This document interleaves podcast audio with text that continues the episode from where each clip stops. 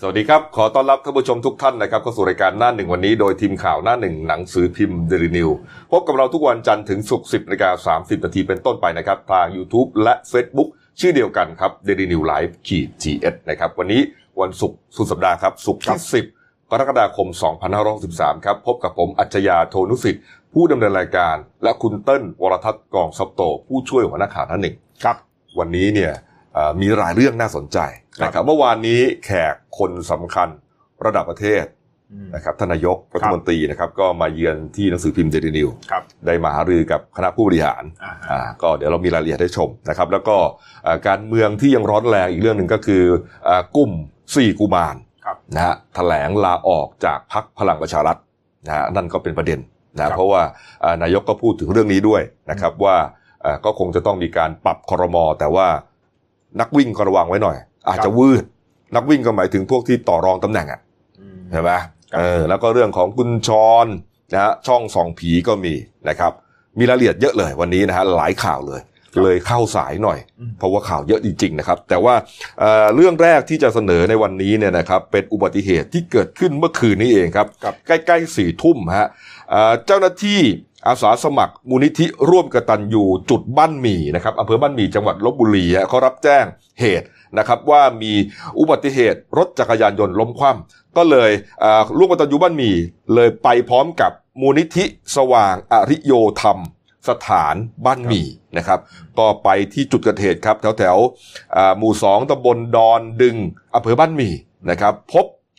ผู้บาดเจ็บเนี่ยรถจักรยานยนต์คว่ำหนึ่งรายครับก็ก็รถคว่ำธรรมดานี่แหละนะครับอ่าผู้บาดเจ็บก็คือนายประทวนศรีชัยชะนะครับอายุ 56 ปี ก็เป็นชาวลบบุรีนั่นแหละครับ ก็อ่าเขาก็บาดเจ็บอยู่นะสาหัสสาหัสอยู่เหมือนกันนะครับ เห็นว่านอนนอนแน่นิ่งอยู่เหมือนกัน แต่ว่าก็แค่บาดเจ็บนะครับ กู้ภัยทั้งสองกลุ่มสองมูลนิธิครับนะฮะรวมแล้วเจ็ดคนอืม ก็เลยเข้าไปช่วยกันปฐมพยาบาลเข้าไปช่วยกันอ่าเพื่อที่จะนำตัวผู้บาดเจ็บเนี่ยส่งโรงพยาบาล แต่ปรากฏว่าเสี้ยววินาทีนั้นครับมีรถกระบะมาจากไหนก็ไม่รู้ฮะเป็นรถกระบะสีดำทะเบียนบอใบไม้บอใบไม้ 9744ลบบุรี วิ่งมาด้วยความเร็วครับ เสยกลุ่มอ่ามูลนิธิกู้ภัยที่เขากำลังมารุมมาตุ้มช่วยเหลือกันอยู่น่ะครับ โอ้โหกระเด็นไปคนละที่คนละทางฮะดูสภาพของรถที่ชนนะโอ้โห ยับไปขนาดนี้หม้อน้ำบู้บู้บี้ขนาดนี้เนี่ย คิดดูว่าชนแรงขนาดไหนอะโอ้โหเหมือนไม่ได้เบรกเลยป่ะเนี่ยก็ใช่ดิเขาไม่ได้เบรกเลยเพราะชนขนาดถ้าถ้าเบรกเนี่ยจะไม่ขนาดนี้ไงอ่าอ่าอ่าเออเนี่ยคือคือเหมือนกับมองไม่เห็นอะอ่าฮะสี่ทุ่มมันก็มืดอะเสยเลยอืมขับมาด้วยความเร็วด้วยฮะพุ่งเสยเลยปรากฏว่าอ่ากลุ่มคู่บาดเจ็บคนหนึ่งกู้ภัยเจ็ดคนที่กำลังรุมกันอยู่เนี่ย ถูกชนฮะครับ เหตุการณ์ในครั้งนั้นทำให้มีผู้เสียชีวิตทันทีสี่ศพฮะโอ้โอ้โห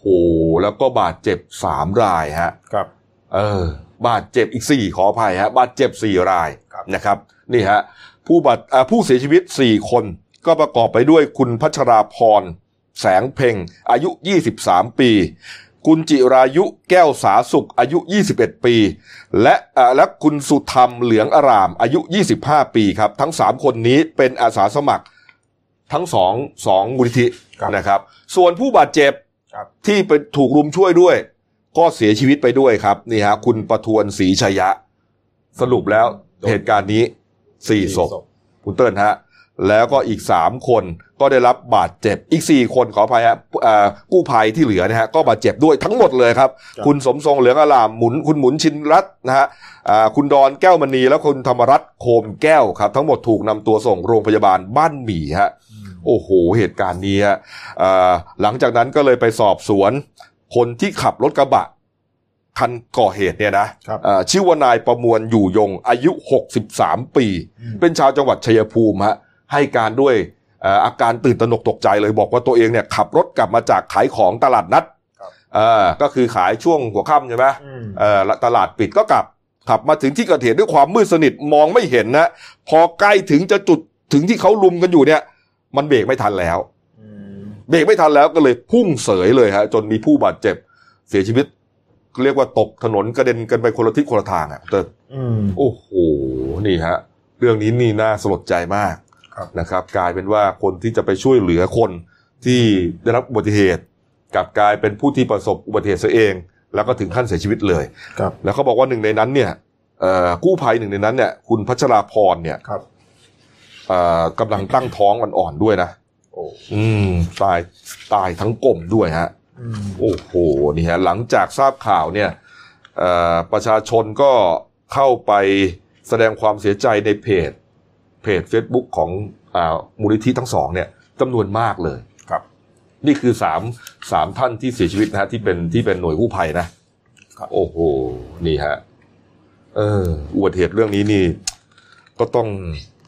จริง ๆ ตอนตอนไปช่วยเหลือคนเนี่ย เพราะมันอยู่กลางถนนถูกไหมคุณเติ้ลอ่าเอ๊ะเขาได้มีการเอาเอากลวยยางหรือว่าไฟส่องสว่างไปตั้งบ้างไม่รู้ มันมันต้องแล้วแล้วแล้วแต่เคส ต้องบอกเลยว่าแล้วแต่เคส บางอืมเคสเนี่ยเขาเขาก็จะแบบโอ้ครบถ้วน ครบถ้วนแล้วไปยืนให้กู้ภัยชุดหนึ่งเนี่ยไปยืนก่อนถึงจุดเกิดเหตุเออร้อยสองร้อยเมตรเลยนะออไกลเลยนะให้รู้ว่ามันคอยโบกข้างหน้านี่ไม่ไม่อ่าไม่ไม่ไม่ปกติไม่ไม่ปกติเออต้องเบี่ยงออกครับเออแต่อันนี้แล้วบางอาจจะคิดว่ามันอาจจะคิดว่าเออมันอยู่ในเอ่อบ้านนอกอะ อยู่ในเออชนบทอาจจะไม่มีรถมา หรือก็อาจจะทำแล้วก็ได้นะ แต่นี่แต่อีกตาคนนี้มองไม่เห็นมองไม่เห็น อืมให้การว่ามองไม่เห็น นี่ครับ ก็ขอแสดงความเสียใจกับผู้เสียเอ่อญาติผู้เสียชีวิตทั้ง 4 รายด้วยครับนะครับนี่ฮะเหตุเกิดขึ้นที่บ้านหมี่ลบบุรีครับครับอะไปดูอีกเรื่องหนึ่งครับการบ้านการเมืองครับครัอะบเมื่อวานเมื่อวานนี้ก่อนก็แล้วกันนะครับ ช่วงประมาณสัก 11โมงเช้าอืมนะครับอ่าพลเอกประยุทธ์จันทร์โอชา นายกรัฐมนตรี และรัฐมนตรีว่าการกระทรวงกลาโหมฮะพร้อมด้วยคณะนะครับ ก็ประกอบไปด้วยอ่าคุณดิษทัศน์โหตรกิจเลขาธิการนายก รัฐมนตรีนะฮะแล้วก็คณะทำงานนะครับเดินทางมาอ่าเยี่ยมเยียนนะครับที่หนังสือพิมพ์เดลินิวครับนะครับนี่ฮะนี่นี่ครับเมื่อวานนี้เราก็เอ่อทำการถ่ายทอดสดไปแล้วนะครับผ่านทั้งโซเชียลมีเดียของเราทั้ง YouTube และ Facebook นะครับนี่ฮะนี่นะครับเอ่อบกประชาเหตตระกูลนะครับอ่าก็ลงมาต้อนรับด้วยตัวเองนะครับแล้วก็พาขึ้นไปที่ชั้น 8 นะครับ อันนี้คุณแดนคุณดนนะครับบุตรชายของ คุณประชาทั้งสองท่านเนี่ยนะครับ ก็มาต้อนรับด้วยนะครับ จากนั้นก็พาขึ้นไปที่ห้องประชุมที่ชั้น 8 นะครับ ไปหารือกันนะฮะเรื่องที่หารือกันเนี่ยอ่านายกก็บอกว่าเดลินิวถือเป็นหนังสือพิมพ์ที่มีชื่อเสียงกับประเทศไทยมาอย่างยาวนาน จุดประสงค์ที่จะมาหารือกันวันนี้ก็คือเรื่องของการแก้ปัญหาเรื่องเศรษฐกิจนะเพราะว่าจากนี้ไปเนี่ยประเทศไทยต้องขับเคลื่อนไปในลักษณะของ new normal นะครับคือคิดใหม่ทำใหม่จะทำอย่างไรต่อไปนะนี่ฮะ นี่เมื่อวานนี้ท่านนายกเนี่ยพูดถึงเรื่อง new normal หลายครั้งครับนะครับนี่ฮะก็อ่ารวมถึงอ่าพรมเนี่ยก่อนหน้านี้เนี่ยได้อุมอนุมัติโครงการต่างๆ ภายใต้เงินกู้เพื่อฟื้นฟูเศรษฐกิจและสังคม เป็นวงเงินเกือบ1 0 0 0 0แสนบาทแล้วอืมนะครับ จากนี้ไป ก็อยากจะขอความร่วมมือสื่อมวลชน ซึ่งถือว่าเป็นอองค์กรที่สำคัญองค์กรหนึ่งของของสังคมเนี่ยช่วยขับเคลื่อนกันไปนะครับ ท่านนายท่านบกปชานะครับก็เลยแนะนำท่านนายกนะครับบอกว่าสิ่งที่อยากจะให้รัฐบาลทำคือหาทางส่งเสริมการท่องเที่ยวในเชิงคุณภาพนี่ฮะโดยดึงนักท่องเที่ยวที่มีรายได้สูงเข้ามาประเทศครับเพื่อให้คุ้มค่ากับทรัพยากรธรรมชาติที่ได้สูญเสียไป นี่ครับ แล้วก็รัฐบาลสามารถใช้โอกาสในช่วงนี้ในช่วงของการระบาดโควิด -19 เนี่ยสร้างชื่อเสียงขึ้นมาได้ โดยเฉพาะอย่างยิ่งแคมเปญหรือทำแบรนด์เรียกว่าไทยโนโควิดฮะโอ้โหนี่น่าสนใจมากนะไทยโนโควิดหมายความว่าไทยเนี่ยปลอดภัยครับจากโควิดอ่า -19 นะเป็นประเทศที่เรียกว่าอันดับหนึ่งอันดับสองของโลกเลยนะครับ ในการป้องกันโรคนี้ ก็จะทำให้นักท่องเที่ยวที่มีคุณภาพหมายถึงมีเงินเยอะๆอืมเออมาเที่ยวแล้วก็สบายใจไงเออมาแล้วก็เอ่อ แน่มั่นใจได้ว่าเอ่อจะไม่ติดโรคกลับไป นี่ครับคุณเติ้ลฮะครับ อืมนี่ครับนี่เมื่อวานนี้ถือว่าอ่าเป็นการหารือที่ได้ได้ประโยชน์มากครับนะครับ นี่ครับ นี่ฮะนี่ครับ หลังจากนั้นเนี่ยท่านนายกก็เออเดี๋ยวจะลงมา อันนี้กลับแล้วหารือกันประมาณสักชั่วโมงหนึ่งได้ครับนะครับ นี่นายกคุยมาตลอดทางนะฮะ ดูชัดไม้จากมือนะ เออ ดีครับ นี่ นี่ฮะ หลังจากนั้นพนักงานเราก็ไม่ได้ทำงานเลยครับ ช่วงครับตอนนั้นไม่ไม่มีใครไปทำไม่มีใครขึ้นไปทำงานนะฮะ มารอดักถ่ายรูปกับนายกฮะ อันนี้เป็นอ่าผู้สื่อข่าวอ่าบันเทิงของเรานะครับ เป็นอินฝาแฝดน้องอินน้องอันอินนะอินไปหลบอยู่หลังหลังโต๊ะ เพราะว่าเกรงใจนายกไงแต่งตัวไม่เรียบร้อยนายกเรียกมาถ่ายรูปเองเลย นี่ นี่ครับ นี่ครับ อันนี้ก็เป็นอ่า บรรดาแผนกห้องคอมคอมพิวเตอร์นะครับนี่ฮะนี่ฮะแล้วก็มีช่วงหนึ่งนายกพูดตอนท้ายด้วยนะครับครับเอาสองเรื่องหัวข้อใหญ่ที่มาคุยกันเนี่ยฮะคือประเด็นที่คนไทยและประเทศไทยของเราควรให้ความสำคัญในสถานการณ์ปัจจุบันอย่างไร และข้อสองครับปัจจัยที่จะช่วยผลักดัน และขับเคลื่อนประเทศไทยไปสู่ความสำเร็จอืมประเด็นนี้เลยสองประเด็นหลักเลยครับนะฮะก่อนที่นายกจะก้าวขึ้นรถ ผมก็เลยไปดักสัมภาษณ์ตอนตอนท้ายเลยครับอ่าอยากจะรู้ว่า เป็นยังไงบ้าง รู้สึกอย่างไรนะฮะที่อ่ามาเยือนหนังสือพิมพ์เดลินิวฮะเชิญครับไปฟังคำสัมภาษณ์ของของท่านนายกเลยครับเป็นไงครับพบปะกับผู้ของเรียนครับถือว่าเป็นการพบปะที่ดีมากนะมาพูดคุยแลกเปลี่ยนความคิดซึ่งกันและกันใช่ไหมแล้วเอาเรื่องสงสัยอะไรมาถามกันอะไรที่ผมตอบได้ผมก็ตอบไปครับวันนี้มาวัตถุประสงค์ไม่ได้มาเพื่อการเมืองเพื่ออะไรทั้งสิ้นแต่ว่าผมก็จะเดินหลายที่อะ ครับแล้วผมก็จะมาเก็บรายละเอียดพวกนี้นะจากสื่อมาเรียกกันจากเดเดลิวิวใช่ไหมว่าเออมีข้อเหลืออะไรบ้างอะไรอย่างเงี้ยแล้วผมจะไปปรับอะไรยังไงครับ ทั้งหมดนี่คือดิวโนโมของผมครับถือว่าได้ประโยชน์ได้ได้ร้อยเปอร์เซ็นต์เลยนะครับ เพราะว่าบางอย่างที่จะต้องแลกเปลี่ยนกันเนี่ยดีครับบางอย่างที่ผมต้องตอบที่ใจในข้อข้อที่ถูกต้องก็มีครับบางอย่างคิดร่วมกันเพื่อนนะก็มีสรุปว่ามีหมดเลยครับทางแก้ปัญหาก็แต่เป็นคนทางเรื่องอนาคตนะครับ วันนี้เราต้องพูดคำว่าดิวดอมอลใช่ไหมเนี่ยพี่เป็นหัวในการท่องเที่ยวอะไรต่างๆใช่ไหมแล้วอีกหลายเซกเตอร์บางคนก็ห่วงเรื่องของคนที่ได้น้อยบางคนก็ห่วงเรื่องแรงงานทั้งหมดเนี่ยนี่คือประเทศไทยนี่คือแต่ประเทศไทยที่ข้างในนี่คือผมดูด้วยทั้งปัญหาทั้งวิกฤตโอกาสครับเราก็ต้องดึงมาว่าการขับเคลื่อนระยะเวลา 5 ปี ทุกปี 5 ปีใช้งานมันต้องมาอะไรบ้างครับหกกลุ่มยุทธศาสตร์ชาติและหกกลุ่มนี้คือดูแลเป้าหมายนี้ดูแลใหม่ ราะฉะนั้นมาดีกว่าแรกทุกปีครับจากประมาณมุกปกติครับนะเดี๋ยวก็จะสร้างความรู้ใหม่ครับสิ่งที่รัฐบาลบกพร่องอยู่การสร้างการประตูคิดว่าแสดงว่าจากนี้ไปก็น่าจะดีขึ้นดีครับผมต้องดีผมเชื่อมั่นนะคือนี่คือคนเข้ามาถ่ายกับประเทศนะผมให้สำคัญนะที่ผ่านมาผมมาไม่ไม่ไม่ได้มีเวลาไม่ไม่ไม่ไม่มีเกียรติเลยนะรู้จักกันมา ขอบคุณทุกคนนะจ๊ะทุกคนไปไหนบ้างนะขอบคุณทุกคนขอบคุณทุกคนขอบคุณทุกหลายทุกคนนี่โอ้โหบก.ประชานำตบมือ พวกเราก็ตบมือกัน ตอนท้ายก็ I love you ตามสไตล์ท่านนายก มีใครเห็นทะเบียนรถไหม โอ้ยเขาแชร์กันเยอะแยะเลยคุณเติ้ล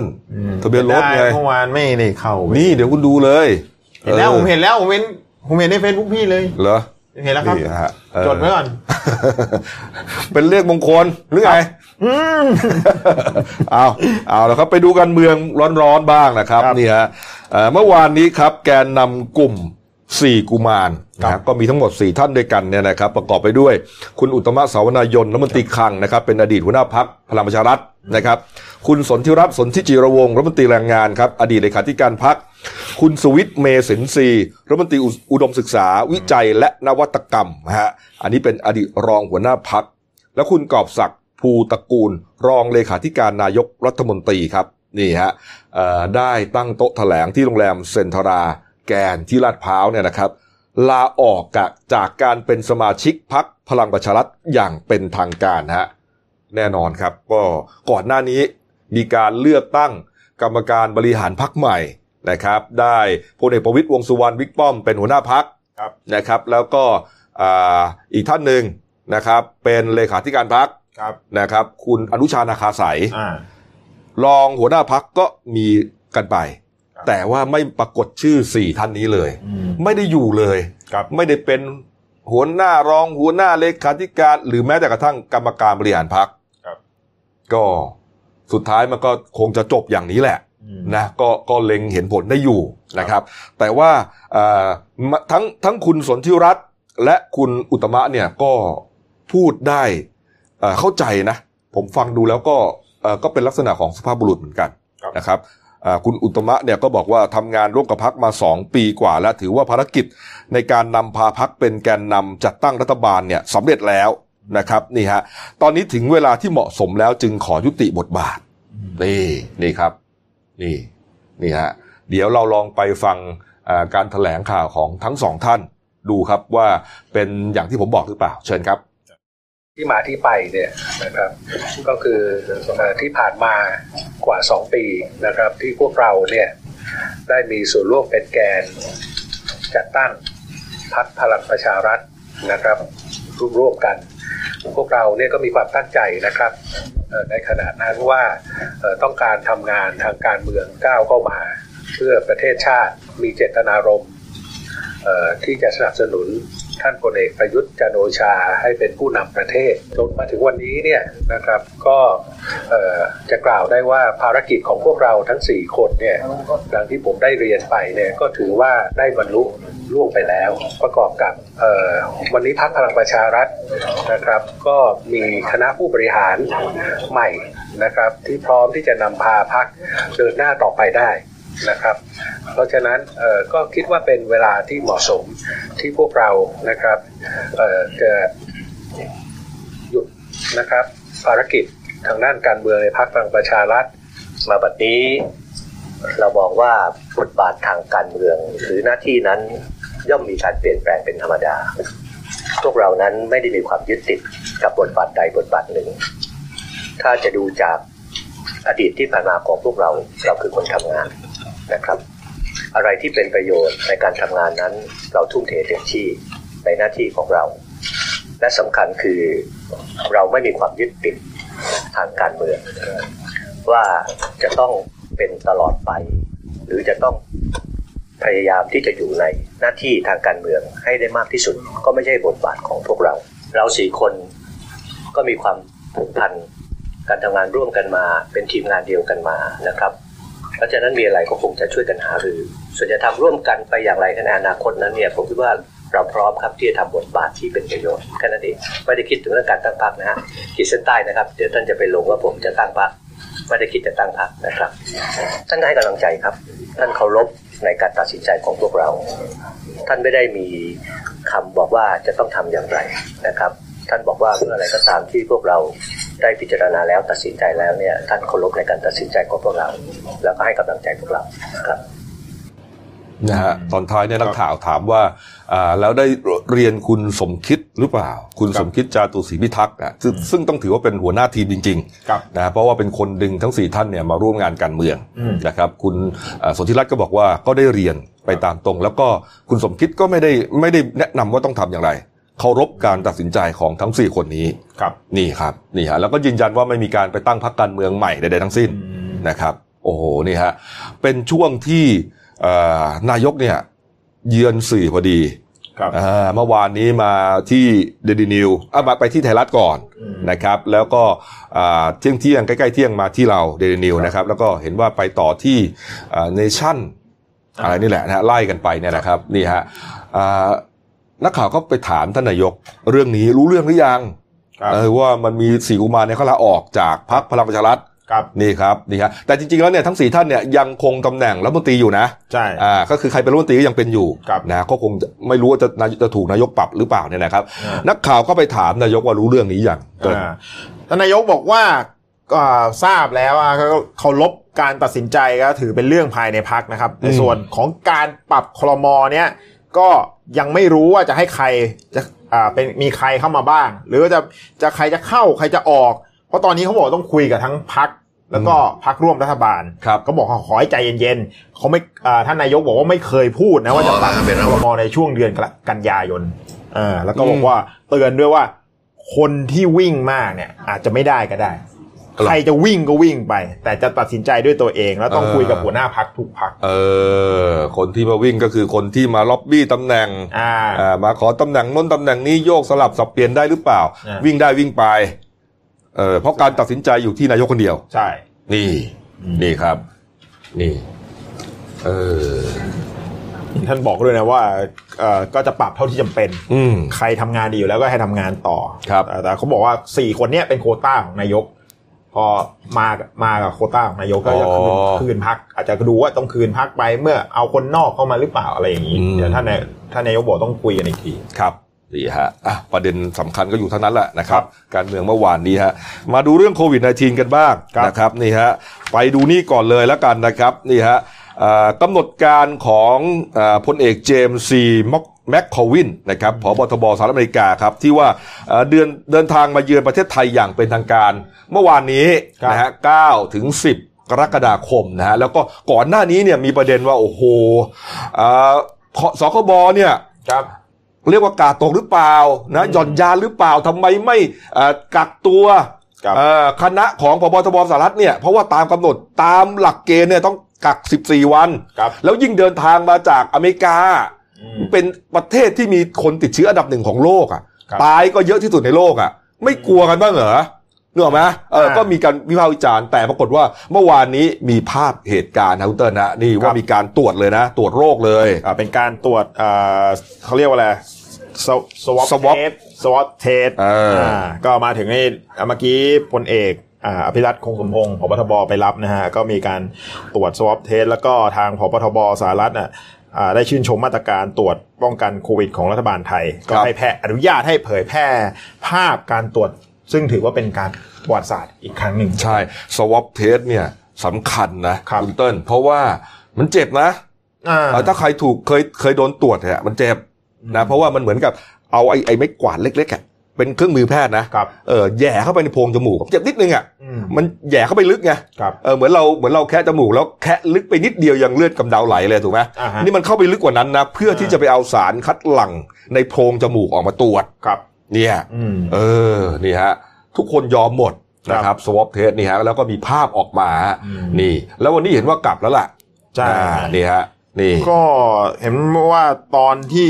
ทุกทุกขั้นอ่าทุกขั้นตอนที่ที่ที่อยู่ในประเทศไทยเนี่ยครับมีทุกกำหนดการเนี่ยมีการการจัดรถตู้ก็จะมีฉากกั้น มีการทำความสะอาดฆ่าเชื้อในทุกจุดครับนอกจากนี้ก็จัดเจ้าหน้าที่ทางการแพทย์นะฮะติดตามคณะผบ.ทบ.ของสหรัฐอ่าตลอดการเยือนไทย แล้วก็ไม่มีการเดินทางส่วนตัวออกนอก แผน ตามกำหนดการเป๊ะ เป๊ะแล้วก็ไม่มีภาพหลุดออกมาเลยนะฮะ ครับนอกจากไอ้เนี่ยไปตรวจ swab test ตอนเข้ามาเท่านั้นแหละครับ เออมีภาพถึงขั้นว่า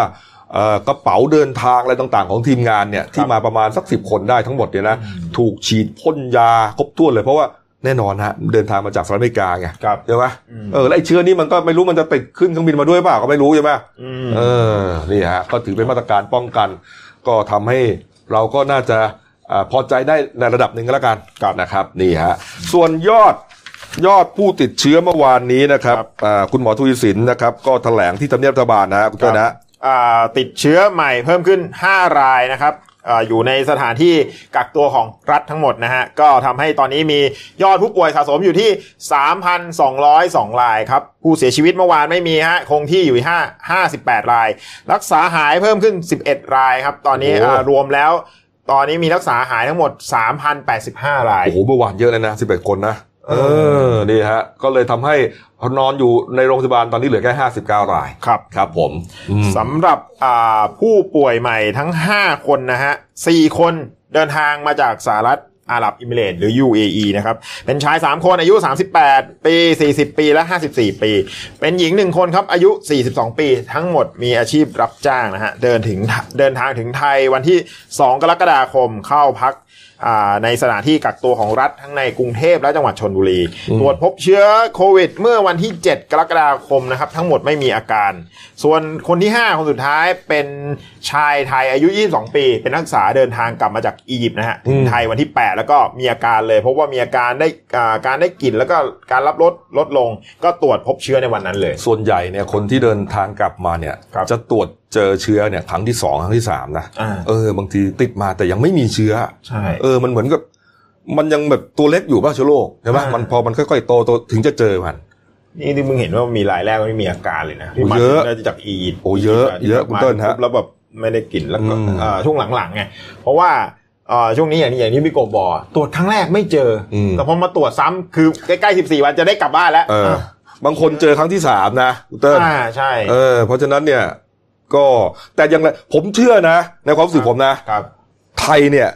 ในสังคมประเทศไทยเนี่ยปลอดภัยจริงอ่าๆเพราะว่าอะไรรู้ป่ะ เพราะเนี่ยเอ่อแม้ว่า เอ่อเราจะไม่เจออะไรก็เชื้อแต่วันเนี้ยวันเนี้ยครับถ้าถ้าเอ่อสบคแถลงไม่พบเชื้อในประเทศไทยเนี่ยก็จะเป็นวันที่ 46 ติดต่อกันใช่แล้วอย่าลืมว่าไอ้ปลดล็อกเฟส 5 เนี่ยครับปลดเยอะแล้วนะอืมเอ่อร้านเหล้าผับบาร์คาราโอเกะเปิดได้แล้วครับอาบอบนวดเปิดได้ โรงเรียนเปิดอืมเออแม้ว่าจะมีการป้องกันก็จริง แต่ว่าก็บางทีก็อาจจะมีการละหลวมกันบ้างอะไรกันบ้างเนี่ยนะแต่ก็ยังไม่พบเชื้อเลยนะเออนี่ฮะถือว่า คือคือผมก็ไม่ได้บอกให้หมายความว่าพวกเราจะต้องหย่อนยานกันในเรื่องมาตรการป้องกันนะครับใส่หน้ากากเนี่ยก็ต้องใส่กันอยู่ตลอด เพราะมันเป็นมาตรการแรกเลยด่านแรกเลย ที่จะทำให้เราป้องเอ่อป้องเอ่อปลอดภัยจากโรคนี้ ใช่ ไม่ใส่เข้าร้านอะไรก็ไม่ได้ เข้าห้างก็ไม่ได้เซเว่นอีเลฟเว่นก็เข้าไม่ได้ เพราะเป็นมาตรการของเขาครับนะอันเนี้ยก็โอเคเราก็ทำกันไป แต่ว่าอ่า ผมก็เชื่อว่ามันน่าจะปลอดภัยในระดับหนึ่งอะอืมนะในสังคมประเทศไทยเนี่ยนะนี่ แต่คุณหมอเขาบอกว่าแหมคนไทยหย่อนยานแล้วเกินช่วงนี้นะครับ นี่ฮะเริ่มกาดตกอืมอืมเห็นเมื่อเมื่อเมื่อวานพลเอกพรพิพัฒน์เบญจศรีเนี่ยครับอ่าในฐานะหัวหน้าศูนย์ปฏิบัติการแก้ไขสถานการณ์ฉุกเฉินด้านความมั่นคงเนี่ยครับท่านบอกว่าคือพอตอนนี้ปลดล็อกเฟสเฟสห้าแล้วใช่ไหมอืมความต้องการในการใช้แรงงานมันกลับมาเพิ่มขึ้น ท่านท่านเป็นห่วงว่า แรงงานต่างด้าวที่เข้ามาทางประเทศไทยอะขอให้นายจ้างทุกคนเนี่ยตรวจนี่ตรวจให้แล้วก็รับแรงงานที่เข้ามาอย่างถูกต้องตามกฎหมายนี่เพราะว่าช่วงนี้มันมีแรงงานที่แบบแอบเข้ามา มีแอบเข้ามาด้วยครับแล้วก็อาจจะเป็นไปได้ว่าใกล้จะเปิดด่านแล้วด้วยครับไอเฟสหกอะไรนี่แหละอืมเออเพราะว่าก็ก็ก็คุณก็จะต้องเข้ามาไงอืมทีนี้นั่นแหละ แล้วจะต้องกักตัวไหมเนี่ยที่เข้ามาต้องกักเลยอืมใช่ไหมต้องกักใช่สิบต้องสี่วันเลย14วันถูกเพราะว่าไม่ได้อยู่ในข่ายที่สบคเขายกเว้นครับเออมันจะมีแขกของรัฐบาลแขกของอะไรเนี่ยเขาจะมียกเว้นกันอยู่เออแล้วก็มีมาตรการอะไรต่างๆห้าข้อหกข้อ แต่อันนี้ไม่ได้เกี่ยวไงอ่าก็เป็นคนเข้าเมืองเหมือนกันก็เหมือนคนไทยที่บินกลับมาจากเมืองนอกอะใช่ก็โดนไปสิบสี่วันใช่ไหมแต่ตอนเนี้ยมีมีที่แบบแอบเข้า เออแต่ไอ้แอบเข้าเนี่ยจะไปไปเจอมันยังไงวะเนี่ยนี่เมื่อวานตมแถลงจับ แถลงจับแรงงานต่างด้าวกัมพูชา 81 คน อันนี้แอบเข้ามาแอบเข้ามาเพราะว่าลักลอบด่านยังปิดอยู่ ใช่ โอ้โห 81 คนลักลอบเข้ามาผิดกฎหมายจับได้ที่อ่าอำเภอตาพระยากับอำเภออรัญญประเทศ อันนี้แหละ อันนี้แหละน่ากลัวแล้วล่ะเออพวกนี้ไม่ไม่ได้ตรวจโรคนะก็ใช่ไงแอบเข้ามาทางช่องทางธรรมชาติเออแล้วก็อีกอีกคนอ่าที่มุกดาหาร จับกลุ่มแรงงานต่างด้าวหกคนอื้อหืออ่อ่าชาวลาว นี่ไงเขาแถลงนี่ไง นี่อืมนี่ฮะอุกทหารก็เท่าไหร่แปดคนอ่าอ่าเป็นเป็นเป็นคนไทยพาชาวลาวหกคนลักลอบพาขับรถจะเข้ามากรุงเทพอือหือนี่ อันเนี้ย อันเนี้ยผมว่าน่ากลัวกว่าเออเนี่ยน่ากลัวแล้วอะน่ากลัวนะอันนี้ราะว่าน่ากลัวครับเนี่ยก็เขาบอกว่ากลัวมันจะคนเดียวที่เข้ามานี่เป็น super spreader ได้เลย แล้วเราจะรู้ได้ไงว่าคนไหนเป็นคนไทยเออคนไหนถูกไหมมันก็หน้าตาคล้ายๆกันอะ ถ้าไม่พูดอะ อันนี้อันตรายแล้วส่วนใหญ่พวกนี้นะไปทำงานที่ไหนไหมร้านอาหาร อ่านะ ข้าวผัดปูอะไรดัง ๆ เนี่ยไม่มีคนไทยทำเลยอะโอ้ยพูดยังไม่ชัดเลย ผมไปเนี่ยสั่งเขาเขาเขาพูดกลับมาอะอะไรนะ ไม่ต้องไปเอ่ยชื่อร้านก็นะอ่ารู้รู้รู้อะไรนะเออ เนี่ยเออต้องถามซ้ำอ๋ออ๋อคงไม่ใช่คนไทยอะยังไงดีเนี่ยอืม อันนี้ก็น่าจะเป็นอีก อีกประเด็นหนึ่งที่สบคจะต้องเอาไป ไปไปไปคิดให้หนักเลยครับนะครับ เอ้ามาดูผู้ติดเชื้อครับ ยอดอันดับ1ถึง8ของโลกนะครับสหรัฐโด่งครับ3ล้าน1แสน1 2 0 0 0 คนเศษฮะ ตายไปแสนสามนะครับบราซิลก็ไม่น้อยหน้าครับล้านเจ็ดฮะเสียชีวิตไป 6 9 0 0 0นะครับอินเดียรัสเซียเปรูก็ทยอยทยอยตามกันมาครับ ผมดูตัวเลขแล้วผมก็ โอ้โห มันจะหยุดยังไงวะเนี่ย เออเยอะจนจน เราก็ต้องรายงานนะ เพื่อเพื่อให้รู้ว่าสถานการณ์ โรคนี้ของทั้งโลกเนี่ยเป็นยังไง แต่โอ้โห ดูแล้วมันมันหนักหนาสาหัสกันมาก ไปดูทั้งโลกรวมกันฮะ ตอนนี้ 12 ล้านเศษเข้าไปแล้วนะครับเสียชีวิตไป5 5 0 0 0ครับ แต่หายก็6 6ล้านเจ็ดอืมอืมครึ่งครึ่งเลยนี่ฮะโอ้โห หนักจริง ๆ นะครับครับอะมาดูประเด็นสุดท้ายของเบรกนี้แบ่งเป็น 2 ประเด็นด้วยกันครับ ช่องส่องผีฮะเป็นประเด็นที่ครุกุ่นมาตลอด นะฮะโดยเฉพาะอย่างยิ่งตัวของอาจารย์เรนนี่ครับสุรประภาคำขจรที่เป็นหนึ่งในพิธีกรนะครับ ก่อนหน้านี้ก็มีประเด็นอ่าไปพูดหมาเป็นคนคนเป็นหมาเยอะแยะไปหมดแล้วนะ แต่ประเด็นที่เป็นไฮไลท์ที่สุดของตอนนี้ครับก็คือที่โคราชครับนะครับย่าโมฮะตอนหนึ่งคือคือเหมือนกับว่าพอเป็นข่าวขึ้นมาเนี่ยอ่าทีมนักสืบโซเชียลเนี่ยเขาก็ไปไล่ดูเทปหลังก่อนหน้านี้ไง ย้อนไปย้อนไป ย้อนไปเทปไหนก็เจอเทปนั้น เจอความผิดปกติ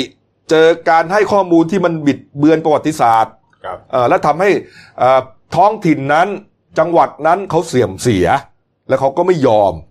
เออล่าสุดก็ไปย้อนดูโอ้โอจังหวัดใหญ่โคราชอืมเอ่อมียาย่าโมเข้ามาเกี่ยว ก็เลยไปย้อนดูปรากฏว่าโป๊ะแตกครับ ไปที่เทปนี้เนี่ยไปที่อ่าวัดนะเดี๋ยวผมดูนิดนึงนะ วัดสาราลอยอืมวัดสาราลอยที่เอ่ออำเภอเมืองจังหวัดนครราชสีมาครับครับ ก็ไปพูดคุยกัน วัดสาราลอยเนี่ยเป็นวัดที่ตั้งรูปของอาพ่อเมืองนะครับ พ่อเมืองนะฮะมีย่าย่าโมกับย่าบุญเหลือครับนะครับนี่ฮะตอนนั้นเนี่ยอ่าพ่อเมืองชื่ออะไรนะ เดี๋ยว ผมหาชื่อพ่อเมืองไม่เจอ นี่นี่ฮะทีมงานช่วยหาหน่อยนะครับ ก็คือว่าพ่อเมืองวันเนี้ยตามประวัติศาสตร์เนี่ย พ่อเมือง นะครับ แล้วก็ย่าโมเนี่ยเป็นเมียครับนะครับ แล้วก็ย่าบุญเหลือเนี่ยเป็นลูกสาวบุญธรรมของย่าโม แล้วก็พ่อเมืองท่านนี้ครับประหลัดทองคำเออประหลัดทองคำอืมพ่อเมืองโคราชตอนนั้นเนี่ยประหลัดทองคำเป็นเจ้าเมืองโคราชอ่านนะฮะก็ปรากฏว่าเอ่อเลนนี่ไปบอกบอกว่าจริง ๆ แล้วเนี่ยเอ่อย่าบุญเหลือเนี่ย ไม่ได้เป็นลูกสาวนะ ไม่ได้เป็นลูกสาวบุญธรรมนะ แต่เป็นเมียน้อยย่าโมเป็นเมียหลักอ้าว โอ้โหเท่านั้นเองฮะคนโคราชเขาไม่ไม่พอใจ เขาก็ไปแจ้งความจับกันเลยฮะเมื่อวานนี้ครับ คุณศักชัยชาติพุทธาครับ นายกสมาคม กำนันผู้ใหญ่บ้าน จังหวัดนครราชสีมาครับ พร้อมทีมทนายความไปแจ้งความกับร้อยเวรสพเมือง โคราชเอาผิดกับนายวรเชษวัชรคุณ หรือว่าคุณบวยเจ้าของรายการแล้วก็เป็นหนึ่งในพิธีกรเนี่ยกับพวกก็คือเลนนี่ด้วยนะฮะฐานนำเข้าข้อมูลอันเป็นเท็จนะครับ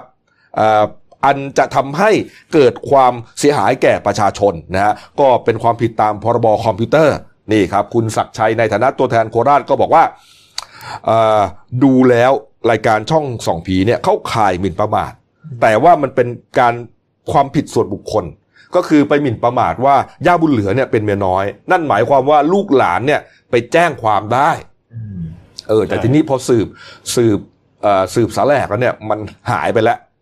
เอออมลูกหลานเนี่ยมันหาไม่เจอหรือว่าเอ่อมันหมดชั้นลูกหลานไปแล้วไงมันเป็นเหลนโหลนไปแล้วเนี่ยมันก็จะไกลแล้ว ก็เลยปรึกษากันแล้วก็ได้ว่าอะถ้าอย่างนั้นเนี่ยเป็นเรื่องของความผิดตามพรบคอมพิวเตอร์ล่ะนำข้อข้อมูลอันเป็นเท็จครับนี่ฮะก็เลยไปแจ้งความไว้นะครับเอ่อ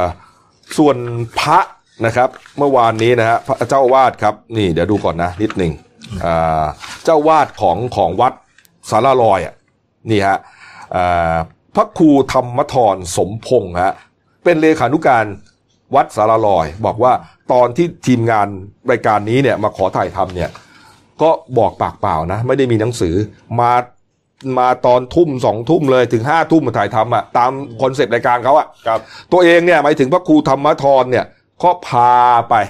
พาไปถ่าย พาไปถ่ายทำโดยมีเนี่ยพูดกันไปเรื่อยเป็นตุเป็นตะ พอมีช่วงที่เลนนี่พูดถึงว่าเอ่อ ย่าบุญเหลือเป็นไม่ใช่ลูกสาวนะ เป็นเมียน้อย ตัวเองตกใจอะพระครูธรรมทรบอกเฮ้ยทำไมพูดอย่างนั้นวะเอออมเดี๋ยวคิดอยู่ในใจว่าเดี๋ยวมีปัญหาแน่นอน เพราะว่า โอ้โหเขาเคารพเขาศรัทธา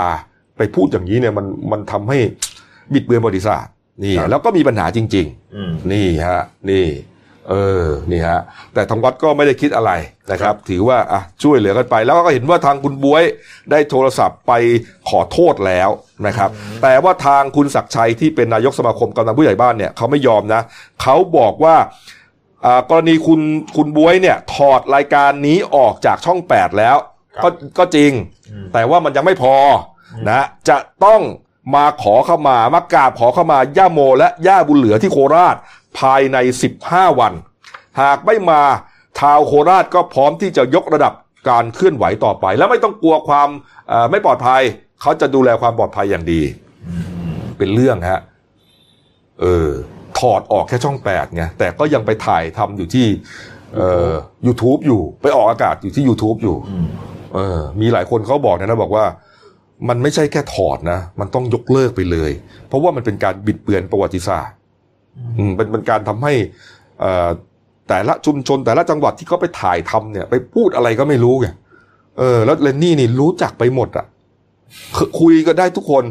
เอ่อรู้รู้จักเอ่อพระมหากษัตริย์ที่สิ้นพระชนคนไหนเสียชีวิต ถึงแก่กรรมอสัญญกรรมได้เจอหมดเลยอะเลนนี่เจอหมดนะโอ้โห เออ นี่ฮะ คุณเติ้ลความเชื่อส่วนบุคคลครับ เออ นี่เรื่อฮะงนี้เขาไปว่าอะไรเขาก็มากไม่ได้ แต่ช่วงอย่างที่บอกรายการช่วงเนี้ย งานเข้าทัวร์ลงกันเออกันหนำไม่อยู่แต่โดนขุดกัน แล้วก็เดี๋ยวไม่รู้ไปเจอเทปไหนอีกนะเนี่ยใช่เออเพราะเขาก็มีรายการอยู่ตลอดนี่เป็นหลายเทปนี่ใช่ไหมเพราะฉะนั้นเนี่ยมันก็ดูเห็นก่อนก่อนที่จะประเด็นอ่าเทปของโคราชมาก็เป็นประเด็นของอะไรขุนแผน อืมคุณช้างขุนแผน อืมนี่ฮะเอาไปดูเรื่องคุณชอนบ้างครับอ่า ชอนบูรณะอิรันนะครับนักสร้างแรงบันดาลใจก็งานเข้าเหมือนกันนะครับ ที่อ่าเรื่องของไฟป่านะครับอ่าที่ว่าอ่าระดมเงินบริจาค แต่ว่าไม่รู้ได้ครบไม่ครบแล้วก็เอาไปใช้ผิดประเภทอะไรเนี่ยเมื่อวานนี้ก็มีความคืบหน้า หลังจากที่คุณจรเนี่ยมาไลฟ์สดแล้วนะไลฟ์สดชี้แจงแล้ว แต่ก็เหมือนไม่เคลียร์อ่าเมื่อวานมีความคืบหน้า เมื่อเมื่อวานอ่าคุณบุญยฤทธิ์ครับนิวปวนิชครับปลัดอำเภอแม่รินอ่าจังหวัดเชียงใหม่เนี่ยเจ้าของฉายาปลัดชอบจอมแฉเนี่ยก็บอกว่า ก็เชื่อที่ที่ทางอำเภอแม่ริมเนี่ยเขาออกหนังสือไปเมื่อให้มาพบภายในวันที่ที่17กรกฎานี้อืมก็เชื่อว่าเจ้าตัวมาแน่อ่าเพราะว่าตอนนี้ทางผู้ใหญ่ของคุณชรเนี่ย ติดต่อมาแล้ว ก็ทางเจ้าแต่ทางเจ้าหน้าที่เนี่ยยังต้องหาพยานหลักฐานเพิ่มเติมอ่าเพื่อยืนยันความผิดที่คุณชรก่อขึ้นเนี่ยให้แน่นหนา แล้วก็เตรียมนะ ตอนเนี้ยเขาเตรียมที่จะ เอายื่นเรื่องไปทางธนาคารที่คุณชรเปิดบัญชีรับบริจาคไว้อ่าซึ่งคาดว่าจะได้ข้อมูลมา คือเขาจะดูไว้ว่าเงินเนี่ยมันเข้ามาทั้งหมดเท่าไหร่ ไปขอดูทางรายการเดินบัญชีกับทางธนาคารเองเลย อืมที่ที่คุณชอมาโชว์ว่ามีทั้งหมดล้านสามเนี่ยเขาจะดูจริงๆว่าจะขอขอประสานทางธนาคารดูจริงๆว่ามันมีจริงๆล้านสามหรือเปล่า ครับอ่าแล้วก็ก็ยังประสานไปทางอ่าโรงพักต่างๆ ในพื้นที่อ่กองบัญชาการตำรวจภูธรภาคหนึ่งแล้วก็นครบาลครับขอมขอข้อมูลหลักฐานที่มีผู้เสียหายไปแจ้งความดำเนินคดีกับคุณชรไว้อ่าเพราะเพราะว่าตอนเนี้ยคุณชรยังไม่ไม่มาชี้แจง ส่วนอีกเรื่องหนึ่งก็คือเรื่องที่เข้ามาชี้แจงเนี่ยต้องการให้คุณชรเนี่ยอ่าชี้แจงทางเจ้าหน้าที่ว่าเอาเงินไปทำอะไรบ้าง ที่บอกว่าเงินเนี่ย จะรวบรวมเงินล่าสุดนะที่เขาบอกว่าจะรวบรวมเงินเนี่ยอ่าเอาไปใช้ตามวัตถุประสงค์ หมายถึงว่าตอนนี้เนี่ย เงินยังไม่ได้ให้ใช่ไหมอืมแล้วก็เงินตอนเนี้ยอยู่ที่ใครก็คำถามเหล่านี้คุณชอนต้องตอบสังคมให้ได้ แล้วก็ทางเจ้าหน้าที่จะพิจารณาว่า เข้าข่ายความผิดข้อหาอาญาข้อใดหรือเปล่าอืมแต่เมื่อวานทางสตมเขาบอกนะว่าตรวจสอบประวัติแล้วก็ยังไม่พบว่าคุณชอนหลบหนีออกนอกประเทศแต่อย่างใดครับ ก็เดี๋ยวรอดูว่าเจ้าตัวจะมาไหมวันวันวันที่ 17 นี้ หรืออะเขาบอกว่าอาจจะมาก่อนก็ได้ครับนี่แล้วอันนี้ไม่ไอของเชียงใหม่นะ17ใช่ไหมแล้วมีของนนทบุรี อืมอ่านะวันที่14ครับ อันนั้นในเวที่มีทนายรณรงค์เขาไปแจ้งความไว้3ข้อหาเลยนะครับ ผิดพรบเลี่ยราย ผิดพรบคอมพิวเตอร์ แล้วก็อืมช่อโกงประชาชน นี่ฮะ Facebook เพจ CSILA นะฮะที่เขาไปคุยแคะแกะเกาเอ่อคุณชรครับนะครับถึงพิรุธต่างๆนะครับไปเจอว่าเอ่อกลับมากรุงเทพแล้วมาอยู่ย่านวังหินนะครับรวมถึงรถหรูที่ใช้เนี่ย BMW i8 เนี่ยก็เป็นรถสวมทะเบียน ทะเบียนไม่ตรงอืมนั่นก็อีกเรื่องหนึ่งนะนี่ฮะปรากฏว่า ไอ้อ่าช่วงที่คุณชรเนี่ยเขามาแถลงชี้แจง ไม่ใช่เป็นไลฟ์สดนะ เพราะว่ามีการตัดต่อนะครับอัดเทปไว้แล้วก็มีการตัดต่อ โอ้โหเขาไปเปิดดู มีการวิเคราะห์เป็นจักฉากเลยนาทีนี้ มีพิรุษยังไงนาทีนี้มีพิรุษยังไง ผมอ่านให้ฟังนิดเดียวนะครับเดี๋ยวมันจะเยอะมากนะครับอ่าบอกว่าอย่างเงี้ยอ่านาทีที่ตรงนี้บอกว่าจรบอกว่าไม่ได้หลบหนีแต่มีการปิดโทรศัพท์เปลี่ยนรถเปลี่ยนโรงแรมตลอดหลังจากมีเรื่องเช้า ทำไมคลิปนี้มีการตัดต่อเยอะมากกระตุกทุก 3 วินาที นี่นี่ฮะ แล้วก็เอ่อใช้บัญชีตัวเองแล้วจะรู้ได้อย่างไรว่าเงินส่วนไหนเป็นเงินบริจาคทำไมมีการห้ามคน ไม่ให้ส่งสลิปที่โอนเงินเข้ามาเป็นหลักฐานนะ แล้วเรื่องเงินเนี่ยทำไมไม่ให้ตัวแทนธนาคารเนี่ยออกมาให้ให้ยอดเลยอ่าเอออนุญาตไปเลยครับเออทำไมออกมาแถลงสรุปเอง นี่ครับเยอะแยะไปหมดเลย นี่เขาบอกว่า statement สองวันแรกเนี่ย ยอดไหลเป็นน้ำหมายถึงว่าวันสองวันแรกที่เปิดรับบริจาคเนี่ยโอนบานเลยคนโอนเข้าเยอะเลย ขนาดยังไม่ boost post นะอ่าเอ่อขนาดยังไม่เรียกว่าเอ่อ promote post อะครับแต่พอโฆษณาเสียเงินไปสองแสนในการ boost post กลับไม่มีคนบริจาคมันจะเป็นไปไม่ได้เหรอครับอืมนี่โอ้เยอะแยะเลย นี่ฮะจริงๆเนี่ยนะ เรื่องนี้นะถ้ามีคนไปแจ้งความนะคุณเติ้ลครับ แจ้งความช่อโกงประชาชนใช่ไหมเอาเรื่องนี้ก่อนนะ ใช่สมมติใช่สมมติงี้ก่อนนะ อ่า แล้วก็อยากรู้ว่าเงินที่ผมโอนไปเนี่ยเขาใช้ยังไง เอาไปใช้ผิดประเภทหรือเปล่าอ่าเอาเงินผมเนี่ยไปรวมในเงินบริจาค หรือว่าเอาเงินผมไปใช้ส่วนตัวแม้จะโอนไปร้อยหนึ่งก็ตาม ครับ ไปแจ้งแล้วก็ไปขอดูสเตทเมนต์กับทางธนาคารเลยอืม ใช่ไหมนี่นี่ฮะเอาเอาละครับ ครบถ้วนนะอะปิดท้ายช่วงนี้ที่การ์ตูนขาประจำของคุณขวดนะครับ ก็เป็นเรื่องของลิงเก็บมะพร้าวนี่ฮะเด็กสองคนคุยกันครับ ต่างชาติวิวิจารณ์ไทยเหตุใช้ลิงเก็บมะพร้าว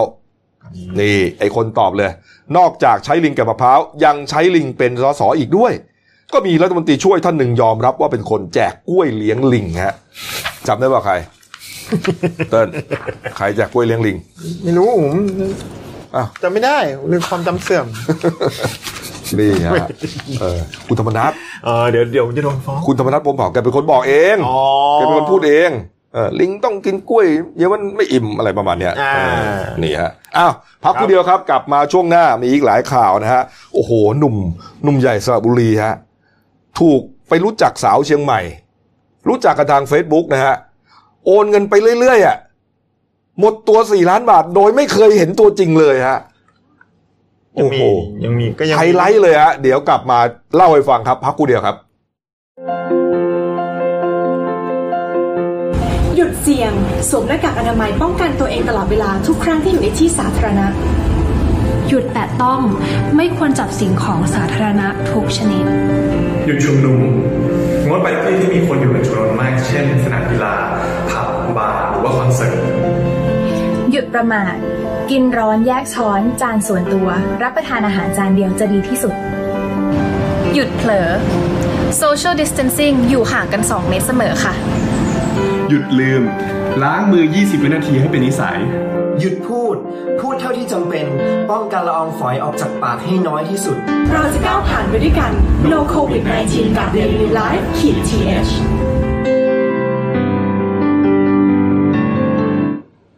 ครับเข้าสู่ช่วงสองของรายการครับท่านผู้ชมครับ มันจะเป็นไปได้ยังไงฮะคนเราไม่เคยรู้จักหน้าค่าตากันเลยอะรู้จักกันทาง Facebook รูปที่เห็นเป็นจริงเปล่าก็ไม่รู้เลยนะเออโอนเงินไปให้เขาถึงสี่ล้านบาทนะจนตัวเองไม่มีเงินจ่ายค่าบัตรเครดิตอะแล้วต้องไปแจ้งความอะไปร้องต่อทนายความฮะโอ้โหเรื่องนี้ครับอ่า คุณปีชานะครับสงวนนามสกุลหน่อยอายุ 53 ปีไปเป็นอนักอดีตพนักหัวหน้างานบริษัทผลิตชิ้นส่วนยานยนต์ เป็นชาวจังหวัดสระบุรีครับ ไปร้องเรียนขอความเป็นธรรมจากคุณรณรงค์แก้วเพชรฮะประธานเครือข่ายทวงคืนความยุติธรรมในสังคม ให้ช่วยติดตามเงินที่ถูกหลอกไปกว่า 4 ล้านบาท จากหญิงสาวคนหนึ่ง เป็นชาวจังหวัดเชียงใหม่นะฮะนี่นามสมมุติว่านางสาวแก้ว อายุ 32 ปีฮะหลังจากว่าพูดคุยรู้จักทาง Facebook จนสนิทสนม คบหาเป็นแฟนวงเล็บคิดไปเองเนี่ยและถูกหลอกให้โอนเงินไปทั้งทั้งที่ไม่เคยเห็นหน้าเลย โอ้โห ขอญาติบางทีเล่าไปแล้วก็เขาสงสารแกนะเออนะฮะอะเรื่องของเรื่องนะครับ คุณปีชาเล่าให้ฟังว่าเกิดขึ้นตั้งแต่ปี61 2ปีที่แล้วครับ รู้จักกันทาง Facebook ฮะหญิงสาวคนนี้โอ้โห สาวเชียงใหม่ วาดฝันเลยว่าแหมสวยงามนะครับ แล้วก็จากนั้นคุยกันตลอดทั้งวันทั้งคืนนะจนตัดสินใจคบหากันเป็นแฟนทาง Facebook พอเป็นแฟนปุ๊บน้องแก้วเริ่มงานเข้าเลย เออ งานแรกเลยรู้ไหมอะคุณพ่อเสีย คุณพ่อเสียชีวิตไม่มีเงินจัดงาน โอ้โห เสียปีชา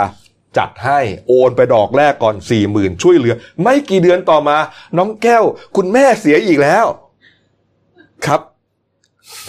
คุณจะขำนี่คุณเต้น ผมเล่าเนี่ยให้คุณรู้สึกว่าคุณต้องสงสารคุณเสียปีชา สงสารสงสารต่อครับ ต่อ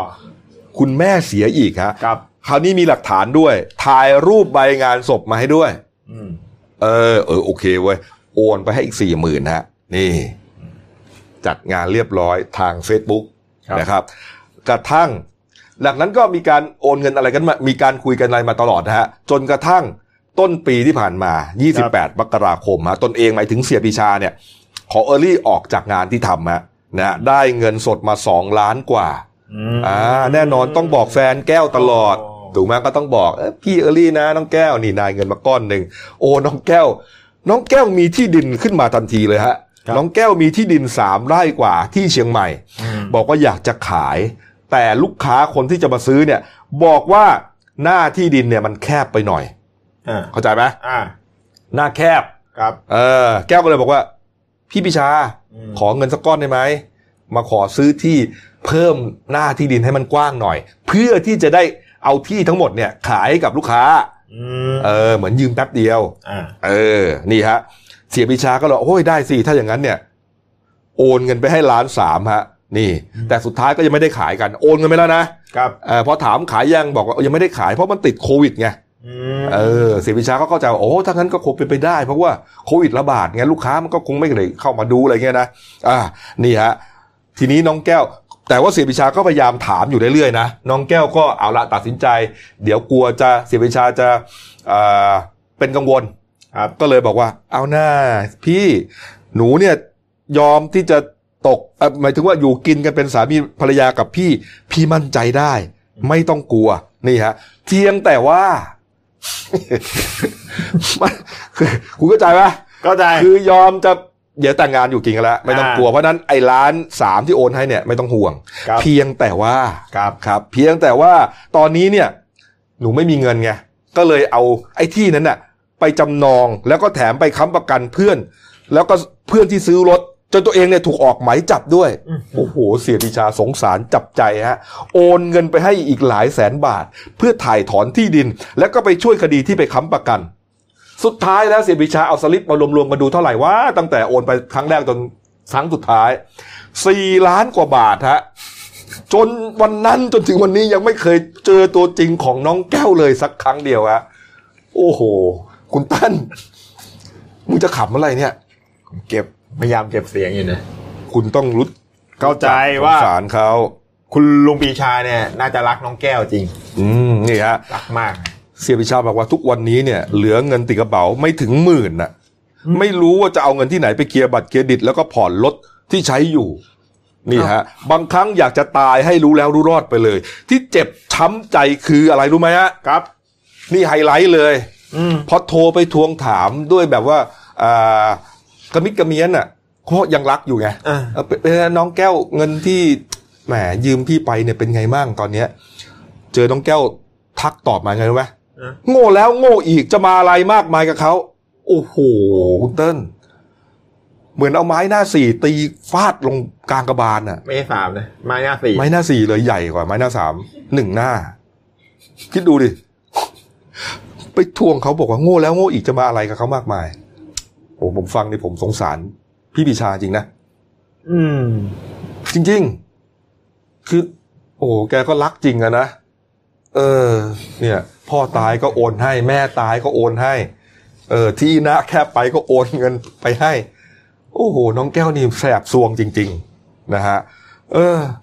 ก็ดูไหมว่าบัญชีบัญชีเป็นบัญชีนี่ใครดูคำพูดของ พี่ปิชานะบอกว่า ผมไม่รู้จะทำอย่างไร มันปวดร้าวไปหมด เจ็บปวดไปหมดนะ เลยขอความช่วยเหลือกับพี่ทนายอ่าทนายรณรงค์เนี่ยให้ช่วยติดตามเงินที่ถูกหลอกลวงไปหน่อยครับทนายก็ฟังเรื่องทั้งหมดแล้วก็บอกว่าอ่าอะไปแจ้งความไปแล้วนะครับ ที่อ่าท้องที่สพเสาให้อืมก็คือที่สระบุรีนะครับ ในส่วนของเงินที่โอนไปเนี่ยก็ต้องมาดูนะ ว่ามันเป็นเรื่องของการโอนให้ด้วยความเสน่หา หรือว่าถูกช่อโกง หรือว่าการยืมนะเพราะว่ามันก็จะเป็นคนละเรื่องกันคนละคดีกัน แกบอกว่าคดีนี้เหนื่อย คดีนี้เหนื่อยก็เลยเตือนว่าอ่าคนที่รู้จักกันทาง Facebook เนี่ยอย่าไปโอนให้ เยอะขนาดนั้น โอนได้บ้างนิดหน่อย แล้วก็นัดเจอตัวเลยอะไรประมาณนี้หืมเอ้าถ้าเป็นแฟนกันจะไม่เจอตัวไงไรเติ้ลเจอก่อนโอนอ๋อไม่โอนไม่โอนนี่ฮะ นี่ฮะ เออเจอโอ้จะเสียงดังปี๊ดขึ้นมาทำไมวะเนี่ยไม่ผมบอกถ้าเป็นผมเนี่ยเออโอ้ผมผมคงต้องเจอหน้าก่อนที่จะโอนเงินให้เขาอะไรประมาณเอนี้อเพราะว่า ทุกวันนี้เนี่ยหลายคดีนะเออที่พี่เห็นไหมว่า ขนาดเรารู้จักกันเนี่ยเออเคยเจอกันน่ะเออยังโดนแฮ็กเฟซบุ๊กมายืมเงินเลยเออใช่ใช่อันนั้นน่ะโดนหลอกนะอันนั้นเป็นเพื่อนกัน สมมติพี่อยู่ดีวันนี้เฮ้ยท่านโอนให้กูสี่หมื่น เออก็เออพี่กบเหรอเออเออเดี๋ยวอะโอเคนะค่าแต่จริงไม่ใช่พี่จริงๆไม่ใช่ผมพี่โอนพี่โดนแฮ็กไงเออเนี่ยเนี่ยทุกวันนี้กลายเป็นเนี่ยมันมันน่ากลัวกว่าไอ้เรื่องนี้แล้วนะเออ แต่เรื่องนี้เนี่ยแหมแต่ไม่น่าเชื่อนะอันนี้นี่ตัวอย่างเขามีเยอะต้องต่อไปเดี๋ยวผมว่าผมเชื่อว่าลุงลุงปีชาคงแข็งแกร่งขึ้น สภาพจิตใจต้องแข็งแกร่งขึ้น แล้วจะมีไม่รู้จะปสบกาแข็งแกร่งเปล่าแกบอกว่าเจ็บปวดรวดร้าวไปหมดเนี่ยจะบอกนะอืมก็สงสารโอ้ยพี่ปิชาสู้ต่อไปนะ แล้วก็พยายามโอนให้ช้ากว่านี้นิดหนึ่งมันแล้วกัน มันไม่ยากเห็นว่าเมื่อกี้ผมอ่านดูเห็นว่าทนายรณรงค์เขาบอกว่าว่าไอ้เรื่องนี้มันมันเหนื่อยเพราะว่ามันมันเป็นการโอนให้โดยเสน่หาก็ต้องไปพิใช่หมสูจน์กันแต่โอนให้คนเสน่หาหรือขอยืมหรือว่าอ่าช่อโกง มันจะมีช่อโกงไอ้เรื่องล้านสามอะเออไอ้เรื่องที่ดินเนี่ยเออเอาก็เขาบอกว่าเข้าขายช่อโกงคือได้เหมือนจะโอนให้ก็จริงอ่าแต่ว่าคุณหลอกลวงผมไงอ่าถ้าคุณพูดเรื่องจริง ผมไม่โอนให้หรอกอ่าถูกไหมล่ะก็ทุกอย่างมึงเอาหลอกบอกได้ไหนพ่อตายตายจริงเปล่าไปสืบดิแม่ตายตายจริงเปล่า ถูกป่ะเออ แต่มันมีงานศพด้วยนะรูปงานศพไม่รู้เอางานศพใครมาให้ดูก็ไม่รู้ต้องมันต้องถูกคิดนิดนึงอะตอนโอนเนี่ยถ้าถ้าแบบอ่าสมมติว่านี่เยอะชื่มันเยอะที่สุดแล้วนะเนี่ยเท่าที่ผมเคยเล่าข่าวมาเนี่ยสี่ล้าน เคยเป็นล้านก็มีนะเออนี่ฮะอืมเอาครับ ไปดูเรื่องเศร้านิดนึงก็แล้วกันนะครับ เมื่อวานนี้ฮะสองผัวเมีย สองสามีภรรยาครับ เป็นชาวอำเภอหัดใหญ่สงขลาฮะทนพิษเศรษฐกิจไม่ไหวครับ ตัดสินใจจบชีวิตทั้งคู่ฮะเหตุเกิดที่หาดใหญ่ครับคุณเติ้ลครับ ครับเมื่อวานครับตำรวจสภหาดใหญ่ครับจังหวัดสงขลาก็รับแจ้งเหตุมีชายหญิงตัวตายอยู่ในห้างหุ้นส่วนจำกัดนัทธริกาเฟอร์นิเจอร์ครับอ่าตั้งอยู่เลขที่ 448ทับ16 ถนนสยามซิตี้เซ็นเตอร์นะฮะเขตเทศบาลนครหาดใหญ่เนี่ยไปถึงปุ๊บก็เป็นอาคารพาณิชย์เนี่ยร้านใหญ่แล้วเป็นร้านเฟอร์นิเจอร์ชื่อดังนะฮะของจังหวัดนะครับ ก็ขึ้นไปอ่าบน ชั้น 3 เตียงนอน พบศพนายสมศักดิ์สุวรรณกิจวัฒน์นะครับอาอายุ 55 55 ปีหรือเฮียศักดิ์ก็สภาพนอนหงายครับ มีบาดแผลถูกยิงด้วยกระสุนปืนขนาดจุด22 ที่ศีรษะ มือซ้ายก็มีคราบเขม่าวปืนอ่าแล้วก็ข้างกันมีศพของนางนัทริกาสุวรรณกิจวัฒน์นะครับ อายุ 60 ปี หรือเจนัทภรรยา นอนกอดศพสามีอยู่ ก็สภาพมีบาดแผลถูกยิงด้วยปืนขนาดเดียวกัน เข้าที่กลางศีรษะเข้าที่กลางศีรษะครับแล้วก็บนพื้นห้องนี่ก็มีปืนขนาดจุดสองสองตกอยู่หนึ่งกระบอก ก็ตรวจสอบภายในห้องพักเนี่ย ไม่พบร่องรอยการถูกทำร้ายหรือการหรือค้นการต่อสู้อะไรแต่อย่างใดนะครับอืมสอบสวนเบื้องต้นทราบว่านะฮะทั้งคู่เนี่ยเป็นสามีภรรยาเปิดกิจการอ่าร้านเฟอร์นิเจอร์มานานนะครับ มีอยู่สองสาขาด้วยกันคือสาขาที่เกิดเหตุแล้วก็สาขาถนน 30 เมตรอ่าฮะอ่าเป็นที่รู้จักของในจังหวัดมีลูกสาวสองคนก็เรียนอยู่ที่กรุงเทพหนึ่งคน แล้วก็ทำงานแล้วหนึ่งคน ก็อ่าที่เกิดเหตุเนี่ยพักอาศัยกันอยู่ 3 คน มีผู้ตายสองคนแล้วก็แม่อายุ 90 ปี ระยะหลังเนี่ยประสบปัญหาธุรกิจหนี้สินรุมเร้านะครับ ก็เคยระบายความในใจให้กับลูกน้องคนสนิทฟังว่าปัญหาว่า ตอนนี้พยายามประคับประคองร้านแล้วก็พนักงานอีก 8 ชีวิตให้อยู่รอดมาได้ตลอด แต่ก็เริ่มเครียดหนัก นะฮะเอ่อช่วงโควิดที่ผ่านมาเนี่ยเก็บตัวอยู่บนห้องมานานหลายวัน แล้วก็สั่งงานลูกน้องทางไลน์ส่วนใหญ่อืมจนกระทั่งเมื่อวันที่ 8 กรกฎาคมครับก็ให้ลูกน้องขับรถพาอ่าเอาโฉนดที่ดินไปทำธุรกรรมทางการเงินที่ธนาคาร แล้วก็กลับมาบ้านตามปกติ ส่วนช่วงกลางดึกของอาวันที่ 8 เนี่ยก็ส่งไลน์ไปบอกอาบอกข้อบอกพี่ชายว่าให้มาหาที่ร้านตอนเช้าจะเปิดประตูหลังหลังร้านไว้ให้ เหมือนกับส่งเสียละอ่าอ่าสั่งเสียละเอครับอ ก็จนช่วงหกโมงเช้าพี่ชายมาถึงบ้านก็เห็นว่าบ้านเงียบปิดปกติเข้าไปไปพบว่าทั้งคู่เป็นศพแล้วอื้อหือก็สาเหตุเบื้องต้นเนี่ยฮะคาดว่าปัญหาธุรกิจร้านเฟอร์นิเจอร์ครับที่ทั้งคู่เนี่ยพยายามประคับประคองมาตลอดจนมีหนี้สินจำนวนมากพอมาเจอช่วงปัญหาช่วงไวรัสโควิด -19 ระบาดเนี่ยก็ทำให้ยิ่งหนักขึ้นครับจึงไปบอกอาพี่ชาย แล้วก็ใช้ตัดสินใจใช้อาวุธปืนยิงยิงภรรยาแล้วก็ยิงตัวเอง ตายครับอืม นี่ฮะ โอ้โห เป็นพิษเศรษฐกิจในช่วงโควิดนะ ก่อนหน้านี้เนี่ยมีเอ่อคนฆ่าตัวตายเยอะมากครับนะครับ เกี่ยวกับเรื่องเนี้ย ถ้าเรายังจำกันได้นะ เกี่ยวกับเอ่อโควิด -19 อะไรนี่แหละ ก็คือว่าร้านรวงปิดทำมาหากินไม่ได้ครับอ่าบางคนพ่อกระโดดน้ำตายลูกกระโดดตามอืมอ่า หรือว่าเอ่อรมควันในรถโอ้โหเยอะไปหมดเยอะเลย นี่ฮะ แล้วก็ยังไม่รู้ว่าจะมีอีก เท่าไหร่ด้วยนะ ช่วงนั้นถ้าที่ผมเห็นนะเงินเยียวยายังไม่ได้ อืมช่วงนี้เงินเยียวยานี่หมดแล้ว เงินเยียวยาหมดแล้วนะครับเออจบแล้วนะฮะใช่แล้วก็มันก็ยังพงกหัวหรือยังก็ไม่รู้เนี่ยเศรษฐกิจเนี่ยเออนะครับโควิดก็ก็ยังต้องระแวดระวังกันอยู่นะไม่ได้หายไปด้วยเนี่ยโอ้โหเรื่องใหญ่นะครับอะเอาละครับ เอามาดูอีกเรื่องหนึ่งครับนี่ฮะเรื่องนี้น่าสนใจนะครับเอ่อเมื่อวานนี้ครับมีสองนางแบบสาวเซ็กซี่ นะครับเอ่อไปแจ้งความกับตำรวจสอนอท่าข้ามฮะครับให้ดำเนินคดี เอาผิดกับช่างภาพคนดังฮะอันนี้เราก็ปิดชื่อเนี่ยนะครับเนี่ยสองสองนางแบบแนวเซ็กซี่ฮะไปว่าจ้างช่างภาพคนหนึ่งฮะชื่อเล่นว่านายโอมครับเป็นช่างภาพที่อ่ามีฝีมือดีในวงการถ่ายภาพนางแบบแนวเซ็กซี่ครับนะครับเคยได้รับรางวัลอะไรมาด้วยเนี่ยนะครับ ก็ติดต่อในโอมเนี่ยให้มาถ่าย เพื่อจะทำเขาเรียกว่า portfolio คือประวัติ อ่านะฮะไปทำเป็นเป็นเป็นประวัติต่างๆเนี่ยพอเวลาไปเสนองานขายงานเนี่ยอ่า ก็เอาเล่มนี้ให้ดูอ่าลูกค้าก็จะได้เออเออสวยดีนะเอออืมเออทรวดทรงองค์เอลดีก็จะได้จ้างงานกันไป นัดกันไปถ่ายที่โรงแรมพาร์ควิลเลจสวีทฮะแถวพระรามสองครับ นี่เมื่อวันที่ 7 กรกฎาคมที่ผ่านมา แต่ปรากฏว่าพอไปถึงแล้วไปกันสองคนครับไอ้นายโอมนี้ออกอุบายบอกว่าอะถ่ายคนละห้อง อ่าน้องคนหนึ่งไปถ่ายคนหนึ่ง อีกคนไปถ่ายกับพี่ โดยอีกคนหนึ่งที่แยกไปก็มีชายคนหนึ่งบอกว่าเป็นเพื่อน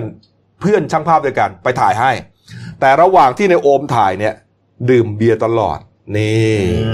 กระดกเบียร์ตลอดนะครับ แล้วก็ฉวยโอกาสช่วงเปลี่ยนชุด เปลี่ยนเสื้อกล้าม เปลี่ยนชุดบิกินี่เนี่ย เข้าไปจับไปแตะไปสัมผัสเอออสัมผัสอะไรฮะ สัมผัสของสงวนนะ แล้วก็เหมือนกับว่าให้ถอดเลย ถอดเลยไม่เป็นไรพี่พี่เห็นบ่อยแล้วอะไรประมาณเนี้ยดูออกไหมมันก็ต้องพูดจาโอ้โลมปฏิโลมเออนี่ฮะแล้วก็ไปจับของสงวนเขาเลยทีนี้ลวนลามถูกเนื้อต้องตัวจนเอ่อหญิงสาวนางแบบเนี่ยไม่พอใจนะฮะไม่พอใจเพราะผิดเงื่อนไขที่ตกลงกันไว้ว่า จะถ่ายแค่แนวเซ็กซี่เท่านั้น ก็อาจจะใส่เกงขาสั้นบิกินี่ถูกไหมแต่ไม่ใช่ถอดจนโป๊เปื่อยฮะแล้วก็ปกติเนี่ยช่างภาพจะต้องไม่ถูกเนื้อต้องตัวนางแบบด้วย โดยไม่ขออนุญาต ก็เลยตกลงยกเลิกการถ่ายแบบ หลังจากนั้นก็เลยเอาเรื่องราวนี้เนี่ยมาอ่าเล่าในกลุ่มไลน์นางแบบด้วยกัน ปรากฏว่า โอ้โห เพื่อนนางแบบหลายคนบอกว่า ฉันก็เจอ ฉันก็เจอไอโอมเนี่ยทำอย่างนี้เหมือนกันอืมห้าสิบกว่าคนได้ฮะ โอ้คือออกอุบายแล้วก็ไปทำลวนลามอนาจารเขา บางคนบอกยี่นะถึงขั้นว่าเอานมมาลาดที่หน้าอกแล้วก้มลงเลียอืมอะไรอืมอะไรก็มีไม่มีหน้าที่ถ่ายอย่างเดียวไหมก็ใช่ไงใช่ไหมเออ แล้วเอานมทำไมไม่กินวะทำไมไม่กินเลยวะ นมอะไปลาดเขาทำไมวะ ไม่กินเลยวะทำไมไปลาดแล้วก็ไปเลียเขาอย่างเงี้ยใช่ไหมนางแบบเขาก็ไม่ชอบใจไงเออเออแล้วก็มีการอะไรอะช่วงถ่ายไปชูกระดาษที่เขียนรหัสบางอย่างอะไรนั้นเนี่ยเหมือนกับว่าจะเอาไปทำอะไรสักอย่างหนึ่งปรากฏว่านางแบบหลายคนนะ ไปเจอรูปตัวเองที่ถ่ายไกบไอ้โอมเนี่ย ปรากฏในเว็บโป้บ้าง เว็บพนันใต้ดินต่างประเทศบ้าง เสื่อมเสียแต่ไม่กล้าไปแจ้งความเพราะอายฮะ สุดท้ายครับตำรวจก็สอบปากคำนี้ไว้ แล้วก็เตรียมเตรียมจะเรียกนายโอมเนี่ย มารับทราบข้อกล่าวหานะครับ เรื่องนี้นี่นี่ครับอ้าวอ้าวปิดท้ายกันหน่อยครับครับเออหลายท่านอาจจะลืมไปนะครับเออตลาดนัดเดลินิวส์ไลฟ์ครับ ตลาดนัดเดลินิวส์ไลฟ์ฮะยังคงอยู่นะครับ เป็นกลุ่มครับอยู่ใน Facebook ครับยังมีการซื้อการขายกันคึกคักนะครับ แม่ค้าก็เข้ามาขายนะครับ ลูกค้าก็เข้ามาซื้อกัน มีขายหมดอะของกินของใช้เสื้อผ้าครับ เราเปิดกว้างหมดอ่ายกเว้นข้อกำหนดที่เรากำหนดอยู่ครับเท่านั้นเองนะครับที่มันผิดเงื่อนไขของ Facebook เขานะครับเข้ามาซื้อเข้ามาขายเข้ามาช่วยกันนะครับยังคงอยู่ครับนะครับและใครที่อยากจะให้เราช่วยโปรโมทเนี่ยก็ทำคลิปส่งเข้ามานะฮะก็วันนี้ก็มีคลิปหนึ่งนะฮะส่งเข้ามานะคุณเต้นครับครับ เป็นคลินิกอภิญญาแพทย์แผนไทยครับ รักษาโรคด้วยยาสมุนไพรนะฮะตั้งอยู่ที่หมู่บ้านหันษาระหว่างซอยเพชรเกษม 81ครัทับบ5 และอืมอ่า81 ทับ 6 ติดถนนใหญ่ครับ ตรงข้ามธนาคารกรุงเทพครัก็บอ่าเบอร์โทรศัพท์ครับ 089447 8770 ครับ อืม นี่ครับ อะ เดี๋ยวเราลองไปดูคลิปของทางคลินิกอภิญญาแพทย์แผนไทยหน่อยครับ เขามีคลิปสั้นๆมาพูดถึงผลิตภัณฑ์ของตัวเองฮะเชิญครับครับสวัสดีค่ะดิฉันชื่ออภิญญาเป็นหมอแพทย์แผนไทย รักษาด้วยยาสมุนไพรอย่างนี้นะคะจะ ไม่มีสเตียรอยค่ะตั้งอยู่ที่ถนนเพชรเกษม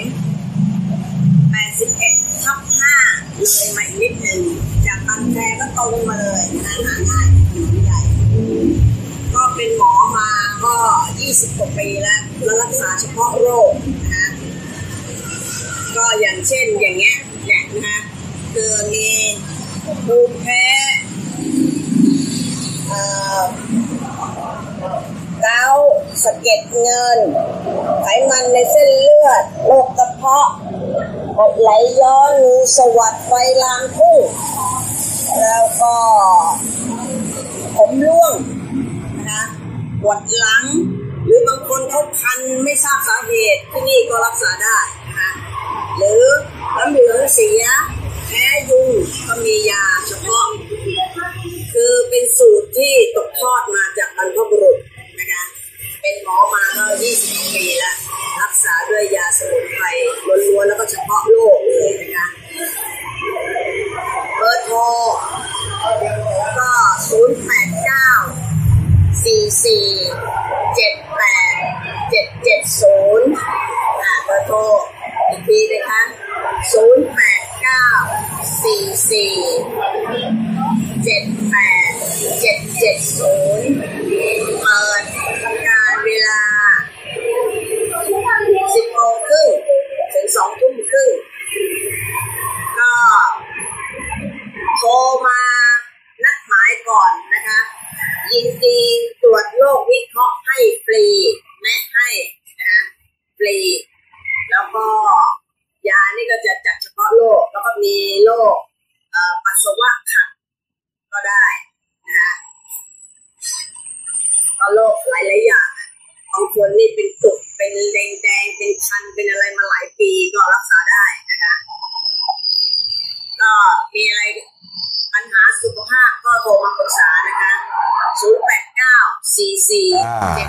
รักษาได้หลายโรคเลย ติดต่อกันไปตามนั้นนะครับเพชรเกษม8 11ทับ5นะครับติดถนนใหญ่นะครับอ่ามาดูหนั่งหนังสือพิมพ์เราหน่อยนะครับครับ